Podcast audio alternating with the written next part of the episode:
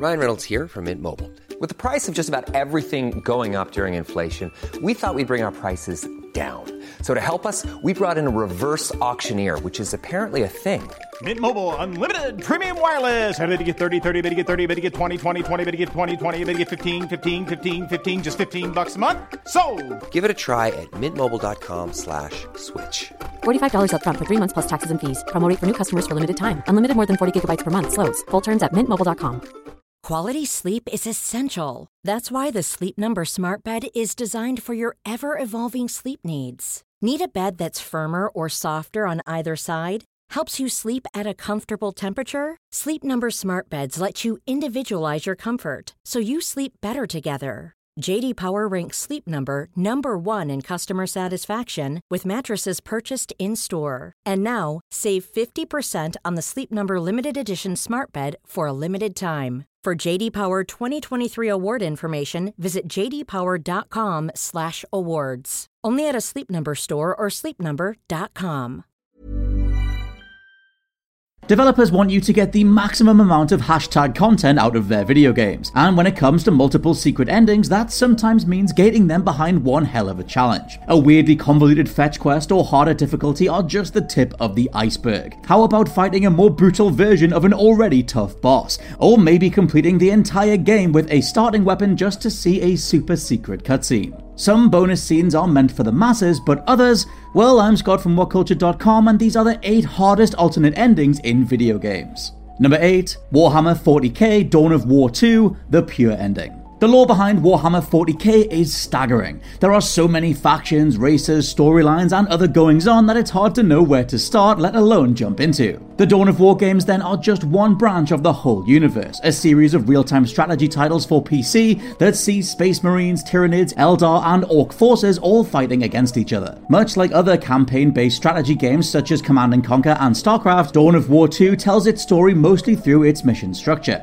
In these massive missions, you can collect items and resources that give you the edge against the enemy hordes. Centered on opposing mechanics of corruption and redemption, the former gets automatically applied to your save, sometimes by accident. Coming from using a host of specific items, missing good choices as missions play out, giving into evil ones, and so on, the pure ending for the game involves knowing exactly which of these pitfalls to avoid. It means you're actively making the game even harder than it already is, all for a couple of minutes of mostly static animation, seeing characters attain ranks they've been striving for for hours. But hey, at least you know you're the purest warrior around.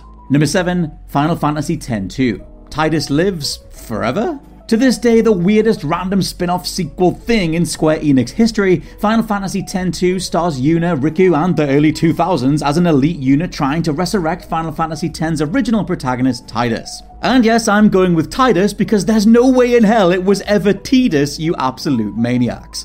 The good ending of this hybrid RPG slash dress up then sees Titus and Yuna reunite, but with all the ambiguity of him being real or not still left over from the end of FF10. Getting 100% for the secret ending has our maniacally laughing hero becoming more real as a far more positive tone sets in, but the manner of unlocking it is patently ridiculous.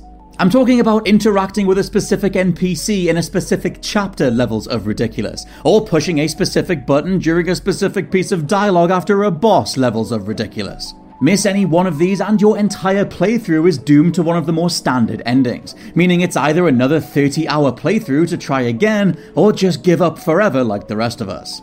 Number 6 Batman Arkham Knight The Nightfall Protocol. The first time we all found out about Riddler trophies in an Arkham game, it was Asylum, and they were a joy to hoover up. Arkham Asylum then blew that initial 100 trophy allocation way up into 440 individual challenges, including the Catwoman DLC in Arkham City, but for Arkham Knight, well, the overall number of challenges went down to 243, but you had to do every last one of them to unlock the true Nightfall ending. This meant tons of environment scouring for awkward puzzles, tons of putting up with Riddler berating you for hours on end, and of course a ton of those Riddler Raceway Batmobile time trials, which were one of the main reasons people downvoted this game overall anyway. Go through all this, and what do you get? An ending where Bruce reveals his identity to all of Gotham, fakes his own death, and then appears to use Scarecrow's fear toxin to rule the streets through nightmarish visions of a Batman returning from the grave whenever a criminal act goes down. Maybe you unlocked this and maybe you found some solace in the idea of an everlasting Batman idea living inside the mind of all crooks, or maybe you watched it on YouTube and just WTF'd instead. Number 5. Max Payne 2 The Fall of Max Payne. Mona lives?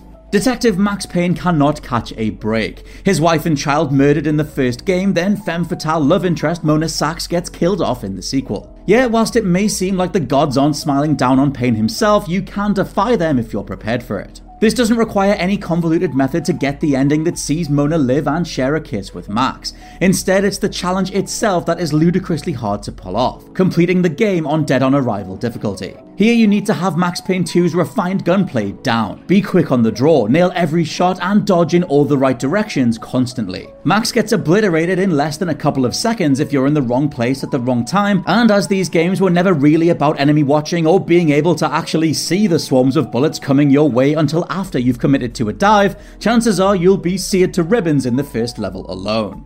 Number 4, the Metroid series. An increasingly skimpy Samus. It's a reveal that was a huge deal back in 1984, setting in motion gaming's own Ripley and one of the most iconic video game characters ever. Metroid on the NES tying various states of an undressed Samus to win conditions was one for the ages. How, though, did you actually get a bikini clad Samus? Well, in the original game, you'd have to beat the entire campaign in under one hour. Do it under three, and you'd get a Samus still wearing a sweater, or do it between three to five hours and only lose the helmet. This was carried forward into 1994's Super Metroid and Metroid Fusion 2, though Nintendo didn't have Samus getting down to her skimpables anymore. Now she was appearing in more athletic wear, but both are still tied to completion times of under 3 and 2 hours, respectively. Number 3 Shadow the Hedgehog The Last Story. One of the weirdest facts about Shadow the Hedgehog looking back is that Sega made it one of their most complex and fleshed out titles ever, with 326 branching paths across the entire campaign. Every action had consequence and change, and whilst this meant no two playthroughs were ever the same, endearing it to an entire new generation of Sonic fans, the grind to see everything is a monumental slog. Replaying an already mediocre feeling game with a twin pistol Sonic was arduous enough, but making you restart again and again to go left when you should have gone right, well, there's a reason Sega didn't do this again. Number 2, Fez. 200% completion. Whatever your opinion of Phil Fish and the whole Fez 2 debacle, you still have to hand it to him. Fez is a masterpiece of game design. The initial concept of a world rendered in 3D but played on a 2D plane is something way more creative should have taken and ran with. However, still dissecting what we got, even finishing the game at all with its standard cube hunting gameplay is a notable challenge. So factor in that base completion, then think about how collecting every last item gives you the arbitrary 100% final stat. On top of that are what's known as anti-cubes to find too. These are required to get you to the 200% completion rate, with 32 in total, but all rely on hidden level triggers and secret gameplay methods. There's even an entire secret language written into the various symbols and markings you'll already have seen for hours at this point that you'll need to actually decode and understand to find them all. With one particular anti-cube hidden behind a freaking QR code, it's clear Phil Fish's labour of love had a lifetime's worth of effort poured in. And number one, Bloodborne, childhood's beginning. From Software love putting difficult optional endings, often revolving around fetch quests, into their games. With the already brutal Sekiro carrying that tradition forward, Bloodborne asks you to find and ingest three of the four umbilical cords found in the game.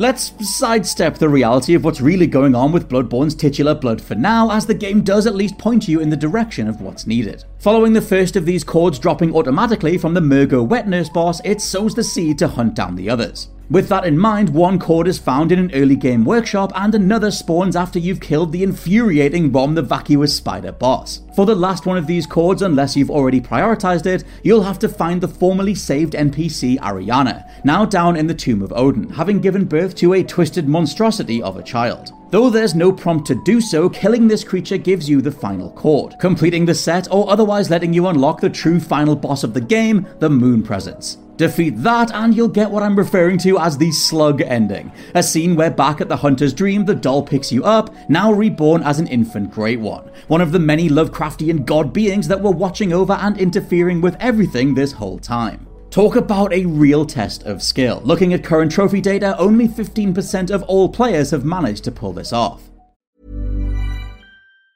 Ever catch yourself eating the same flavorless dinner three days in a row? Dreaming of something better? Well, HelloFresh is your guilt-free dream come true, baby. It's me, Keke Palmer. Let's wake up those taste buds with hot, juicy pecan-crusted chicken or garlic butter shrimp scampi. Mm. Hello Fresh. Stop dreaming of all the delicious possibilities and dig in at HelloFresh.com. Let's get this dinner party started. Hi, I'm Daniel, founder of Pretty Litter. Did you know cats tend to hide symptoms of sickness and pain? I learned this the hard way after losing my cat, Gingy. So I created Pretty Litter, a health monitoring litter that helps detect early signs of illness by changing colors, saving you money and potentially your cat's life. Pretty Litter is veterinarian developed, and it's the easiest way to keep tabs on your fur baby's health right at home. Go to prettylitter.com and use code ACAST for 20% off your first order and a free cat toy. Terms and conditions apply. See site for details. Even when we're on a budget, we still deserve nice things. Quince is a place to scoop up stunning high end goods for 50 to 80% less than similar brands. They have buttery soft cashmere sweaters starting at $50, luxurious Italian leather bags, and so much more. Plus, Quince only works with factories that use safe, ethical, and responsible manufacturing. Get the high-end goods you'll love without the high price tag with Quince. Go to quince.com/style for free shipping and 365-day returns.